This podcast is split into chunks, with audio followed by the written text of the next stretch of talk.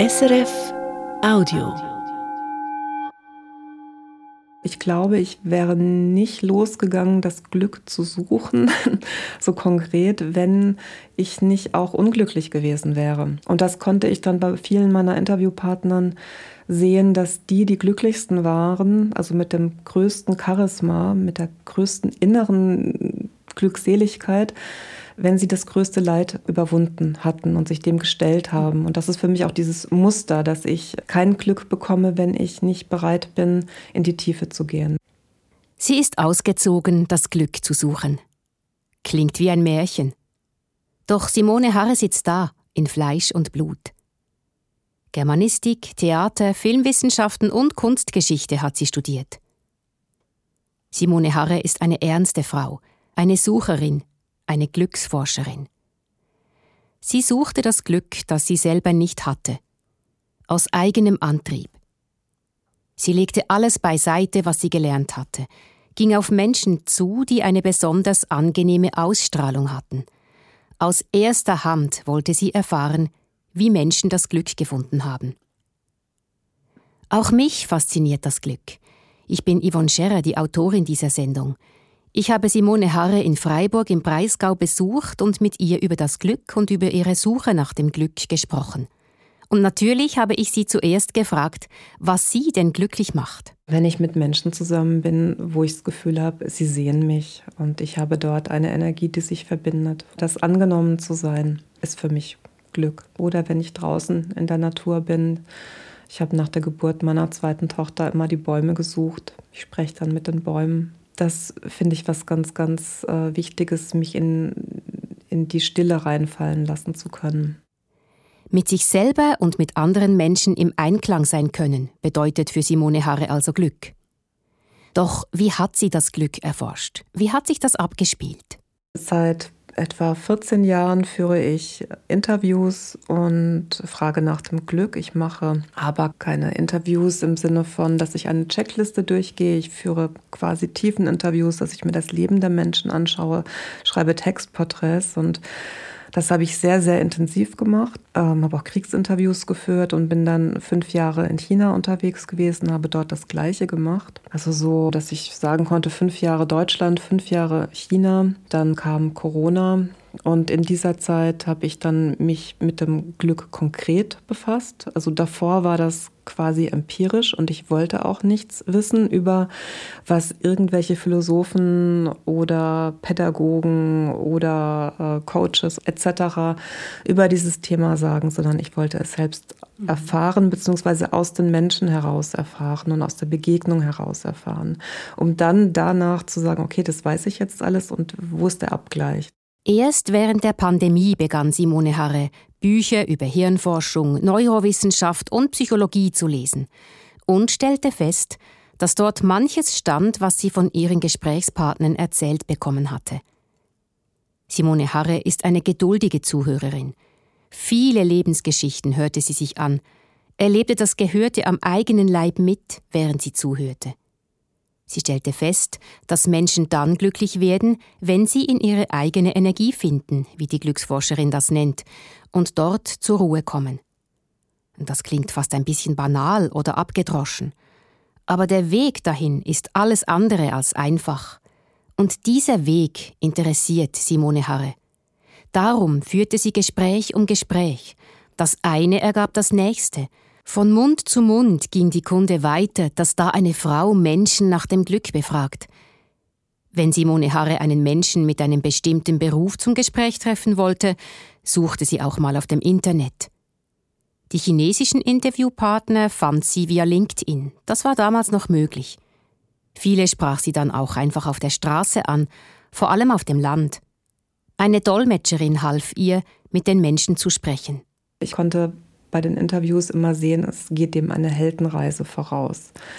Äh, ein Kind, ich würde mal sagen, ein Kind kommt selig auf die Welt und dann lernt es von seinen Eltern, von seiner Umgebung und da wird einiges angehäuft, was es danach wieder loswerden muss unter Umständen oder meistens mehr oder weniger. Und so war das bei mir auch. Ich habe viele Jahrzehnte gebraucht, Dinge loszuwerden und zu sortieren, um irgendwann dahin zu kommen, dass ich ja ein echtes Glücksgefühl fühlen kann und ich glaube, es, wie soll ich sagen, es gibt so, so die, die Königsdisziplin ist, glaube ich, wenn man Glück und Unglück gleichermaßen empfinden kann. Und zwar sogar nebeneinander.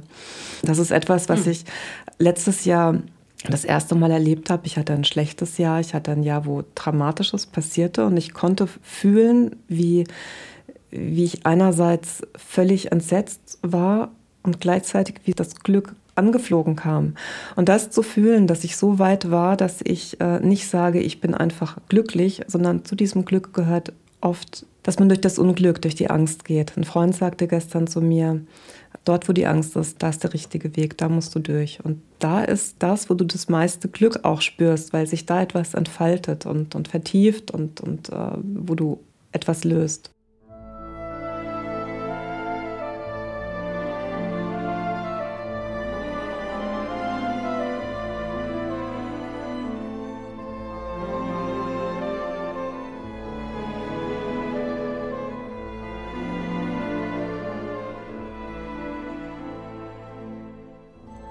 Was Simone Harre hier erzählt, kommt mir bekannt vor.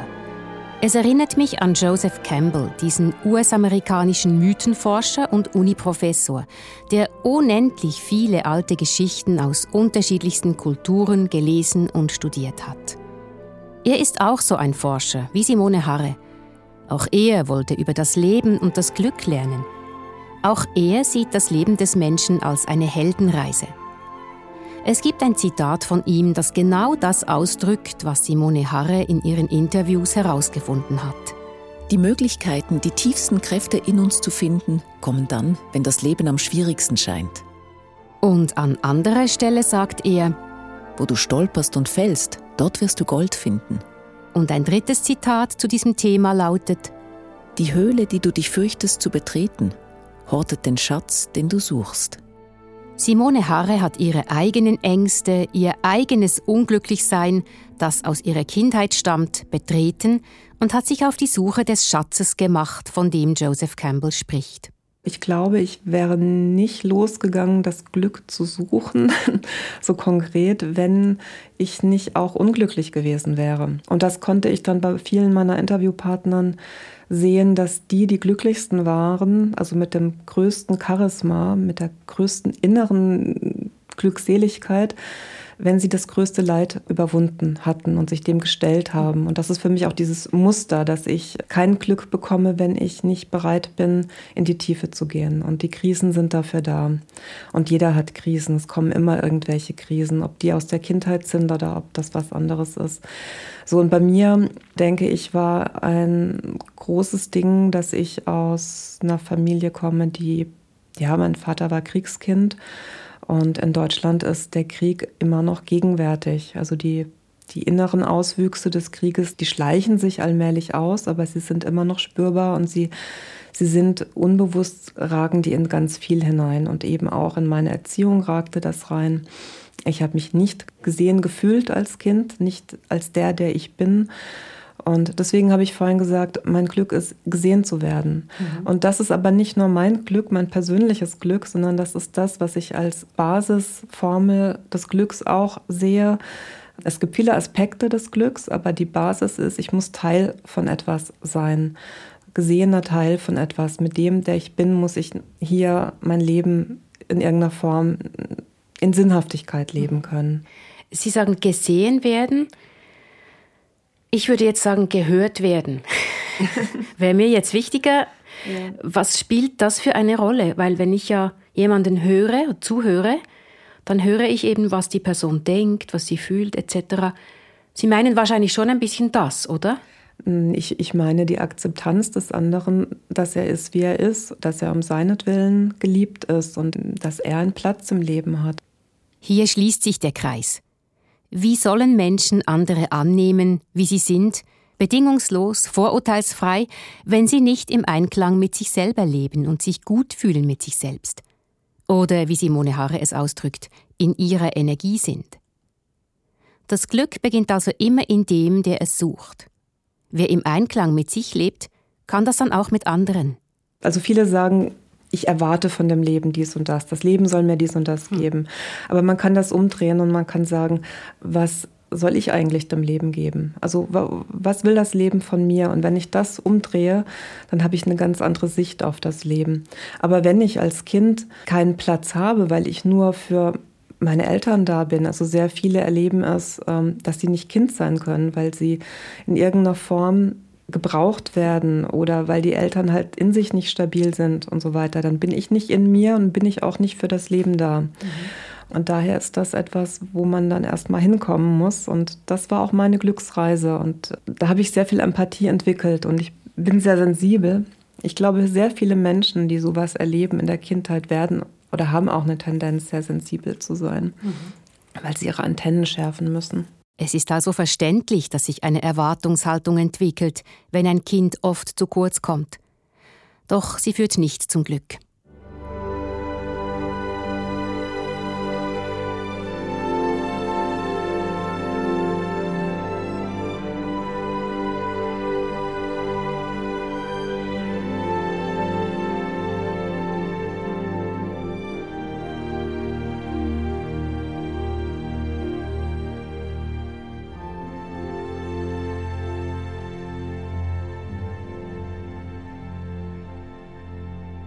Glück ist ein großes Wort, ganz besonders in der deutschen Sprache. In den meisten anderen Sprachen gibt es mehrere Wörter für Glück. Sie beschreiben äußeres und inneres Glück. Chance und Bonheur zum Beispiel oder Luck und Happiness. Simone Harre hat den Eindruck, dass viele Menschen ihr Glück im Außen suchen, dass sie sich verführen lassen von Versprechungen der Werbung oder der vielen Glücksratgeber, die auf dem Markt sind.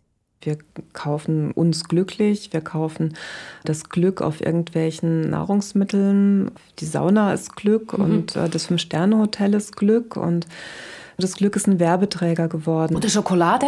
Ja, Schok ja die Schokolade kann sogar, glaube ich, äh, physiologisch glücklich machen.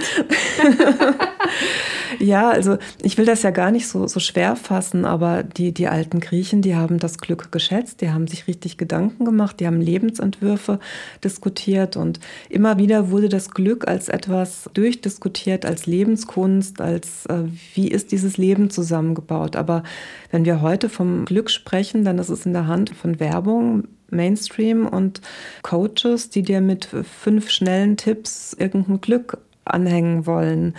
Oder die, die Leute, die auf der Bühne ihre Chaka-Chaka-Phrasen machen und dann irgendwelche Hallen zum Johlen bringen und es nutzen, dass die Leute so bedürftig sind, dass sie einen Schäfer brauchen.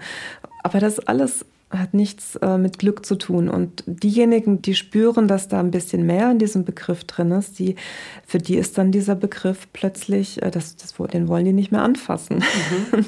Es stört die Glücksforscherin, dass das Glück als Soft-Thema abgetan wird. Glück ist alles andere als harmlos. Simone Harre ist auch keine Freundin von Glücksratgebern. Aber warum nicht? Sie schreibt doch selber Bücher, die sich mit der Heldenreise zum Glück auseinandersetzen. Ich kann ganz einfach deswegen nichts lernen, weil ich ja nicht in Erfahrung gehe. Ich kann nur durch Handlung und Erfahrung und durch, durch einen Spiegeleffekt kann ich weitergehen. Aber durch ein Lesen ist es relativ schwierig. Und nun ist es auch so, wir sind ja so gesellschaftlich nicht gerade ausbalanciert und auch nicht gerade glücklich. Das liegt zu einem großen Teil daran, dass wir eine intellektuelle Wirtschaftsleistungsgesellschaft geworden sind. Also das heißt, wir optimieren unseren Intellekt, unsere Maschinen, unser quantitatives Wissen, aber dadurch geht die Balance, dass ich eine innere Stimme habe, die ja unendlich wissend ist, also da ist ja ein, ein Gefühl, das auch etwas weiß, das, das ist vollkommen verloren gegangen. Zum einen die Intuition, aber auch noch was Größeres. Wir sind so abgelenkt, dass wir nicht mehr mit diesem Inneren in Kontakt kommen und verlassen uns nur noch auf den Intellekt. Das ist nicht das, was uns Glück bringt. Das mhm. heißt, wenn ich also aus Büchern lerne, dann lerne ich ja nicht aus mir. Und in meinen Glückskursen ist es mir immer wichtig zu sagen, mich interessiert nicht, dass ihr was von mir lernt. Ich will im Laufe des Kurses, dass ihr von euch lernt, dass ihr eure inneren Bilder aktiviert, dass ihr mit euch wieder in Kontakt kommt, was da in euch drin steckt, weil da steckt ja alles drin. Das muss nur wieder irgendwie äh, Anschluss bekommen. Und das haben wir verlernt äh, in der Gesellschaft und das verlernen wir auch, indem wir aus Büchern lesen. Die Erfahrungen und Heldenreisen anderer, die in klare Worte gefasst sind, Sie sind es, die uns anregen. In ihnen können wir uns wiederfinden, glaubt die Glücksforscherin. Die beste Lehrerin jedoch ist die eigene innere Stimme. Simone Harre spricht in diesem Zusammenhang von Intuition. Die Intuition ist das, womit wir persönlich verbunden sind, also unsere innere Stimme. Die ist für uns nicht besonders verlässlich, weil sie nicht gut trainiert ist. Und ich finde, wir sollten sie trainieren. Und dann wird sie für uns auch ein, ein viel besserer Richtwert als das, was wir außen lernen, weil wir lernen ja nur, ich muss, ich sollte dies tun, ich sollte jenes mhm. haben. Wenn ich das tue, dann werde ich glücklich und so weiter. Das sind ja alles Solls und nicht, was ich empfinde fühlt doch einfach, lernt doch einfach mal nichts zu tun. Äh, nicht ablenken, nicht noch ein Podcast, nicht noch ein, was der sagt und jener sagt, sondern dieses total in die eigene Stille kommen, das ist schwierig für die Leute. Und da zerbrechen sie auch teilweise dran, weil sie sich ja mit ihren Ängsten auseinandersetzen mhm. müssen. Aber da führt halt der Weg durch.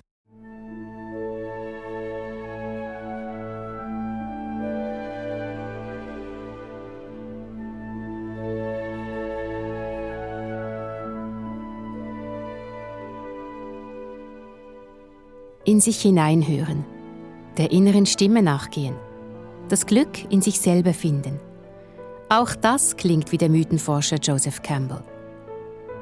Simone Harre scheint offenbar tatsächlich Allgemeines übers Glück erfahren zu haben, indem sie all diese Gespräche geführt hat, sich in all die Heldenreisen von heutigen Menschenleben vertieft hat. Denn sie kommt zu den gleichen Schlüssen wie Joseph Campbell – der jahrzehntelang alte Mythen erforscht hat. Bei ihm klingt das dann so. Wenn Sie Ihrer inneren Stimme folgen, dann setzen Sie sich damit selbst auf eine Spur, die schon immer da gewesen ist, die auf Sie gewartet hat. Und Ihr Leben wird zu dem Leben, für das Sie gemacht sind. Wenn Sie das tun, dann können Sie beobachten, wie Ihnen Menschen begegnen, die zu Ihrem Weg dazugehören und die Ihnen Türen öffnen. Ich sage, folgen Sie Ihrer Bestimmung haben Sie keine Angst und es werden sich Türen öffnen, wo Sie niemals welche erwartet haben. Meine Grundregel für meine Studierenden ist Follow your bliss. Finden Sie Ihr Glück, Ihre Begeisterung, Ihre große Freude. Finden Sie heraus, was es ist und haben Sie keine Angst, dem nachzugehen.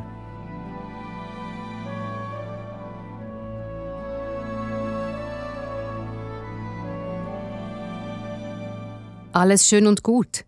Aber wie soll jemand das Glück finden, der zu wenig zu essen hat, nicht zum Arzt kann, wenn er oder sie krank ist und keine Perspektiven hat, weil es an Arbeitsplätzen fehlt?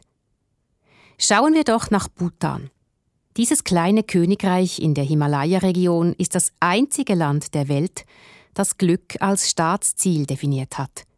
Gleichzeitig ist es ein armes Land. Maren Peters, die Südasien-Korrespondentin von Schweizer Radio SRF, hat mir über dieses besondere Land Auskunft gegeben. Es gab einen König, der Vater des jetzigen Königs, der mit 17 Jahren jung König geworden ist und der wusste, dass er nicht viel Ahnung hat von, von Staatsführung und auch von seinem Land nicht, weil er eben noch so jung ist. Und dann ist er erst mal zwei Jahre durchs Land gereist und hat mit ganz vielen Leuten im Land geredet und festgestellt, dass die meisten Leute ein Interesse daran haben, glücklich zu sein. Und darum hat er dann relativ zügig das Staatsziel Glück ausgegeben. Und das ist das Gegenteil zu allen anderen Ländern. Alle anderen Länder, die ähm, messen Wohlstand ja am Bruttosozialprodukt, das heißt nur an dem, am wirtschaftlichen Fortschritt. Und er hat das Konzept quasi umgekrempelt, Glück als Staatsziel festgehalten. Das ist ein sehr viel nachhaltigeres Konzept, umfassenderes Konzept. Da geht es um Zufriedenheit von Menschen, da geht es um Achtsamkeit, da geht es um achtsamen Umgang mit der Natur. Das ist ein ganzheitlicher Ansatz, das Gegenteil von dem, was wir in der westlichen Welt machen. Der König setzte einen Glücksminister ein, der das Staatsziel Glück umsetzen soll. Die Idee dahinter ist, je glücklicher der einzelne Mensch ist, desto glücklicher ist auch das Land. Aber ich habe das vorhin schon kurz erwähnt, Glück in Bhutan meint nicht wie bei uns primär materiellen Wohlstand. Also je größer das Auto und je höher das Einkommen, desto glücklicher ist ein Mensch, sondern gemeint ist eher so ein spirituelles Glück, das von innen kommt. Und das dürfte eben auch damit zusammenhängen, dass viele Menschen in Bhutan Buddhisten sind. Und wie, wie macht er das? Also ich kann mir das irgendwie gar nicht so genau vorstellen. Wie, wie, wie macht man das, wenn man solche Ziele erreichen will?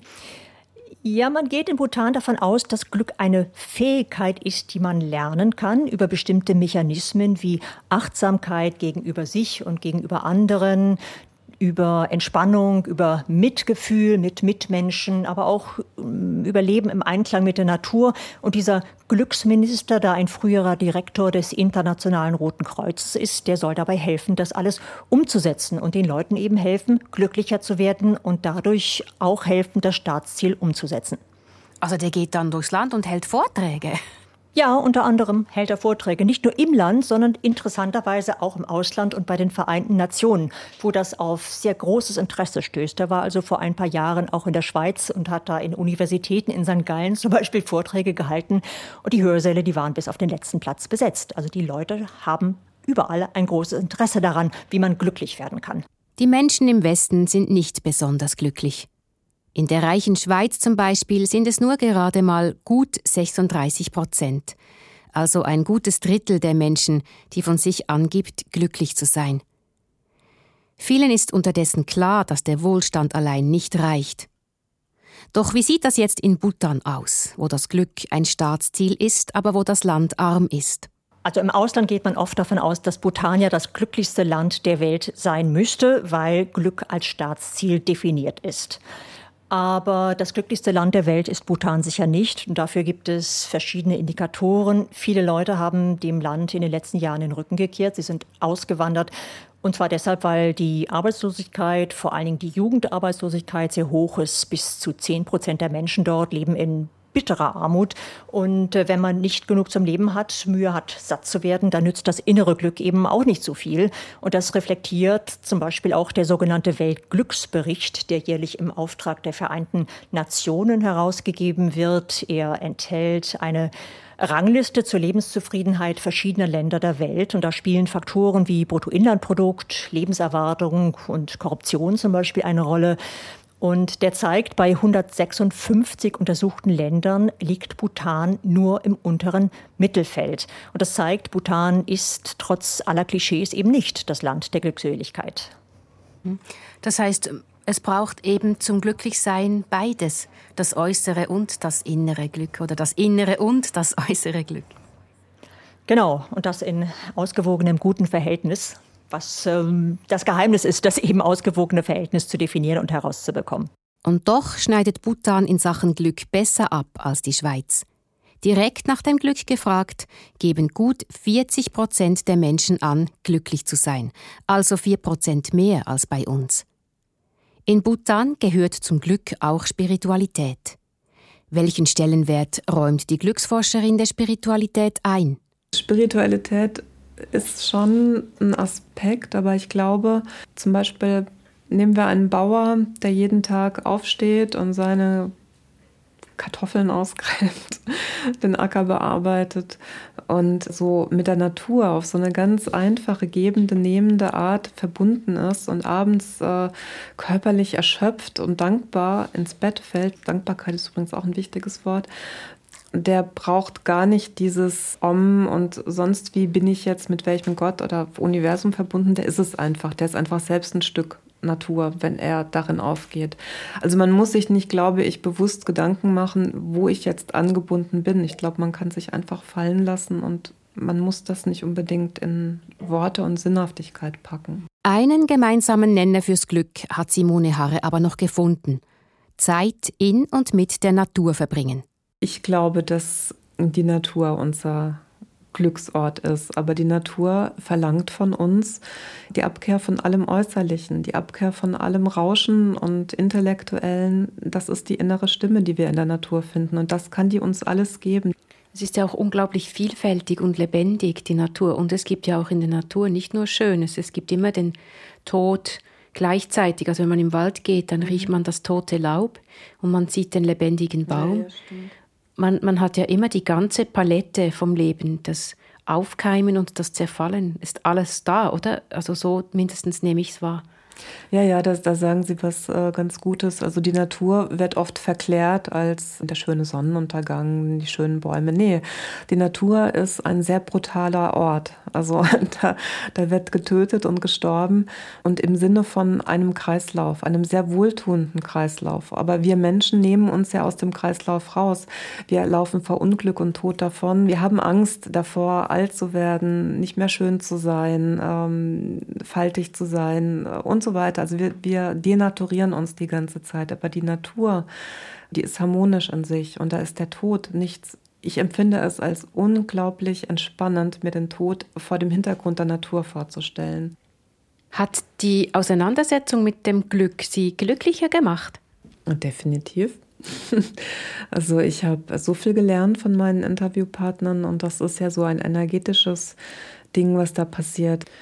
Und dann hatte ich ein Kriegsinterview, bei dem ich gemerkt habe, dass meine persönliche Geschichte keine persönliche Geschichte ist, sondern dass eine allgemeine Geschichte ist. Da habe ich ein bisschen die Struktur des deutschen Leids verstanden. Das hat mir auch ganz viel gebracht. Und dann überhaupt nicht mit dem Unglück auseinanderzusetzen, heißt, dass ich ganz anders mit dem Unglück umgehe. Wenn ich jetzt Unglück spüre, dann ist das eine Welle, die kommt, die geht, genauso wie das Glücksempfinden, die, diese momenthaften Dinge, die kommen auch und gehen.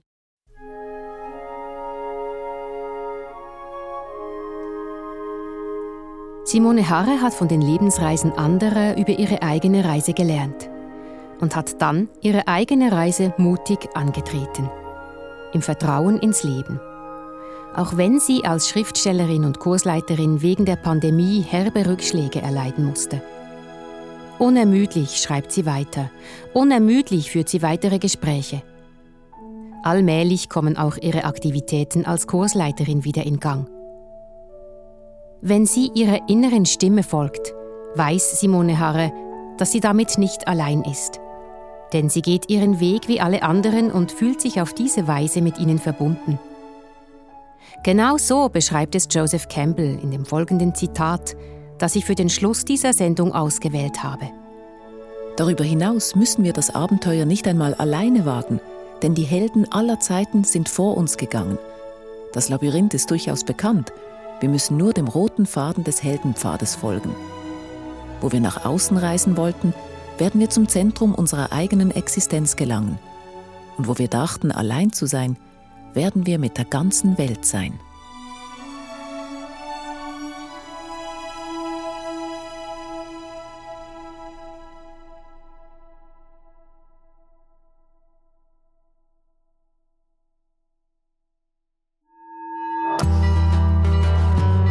Das war ein Podcast von SRF.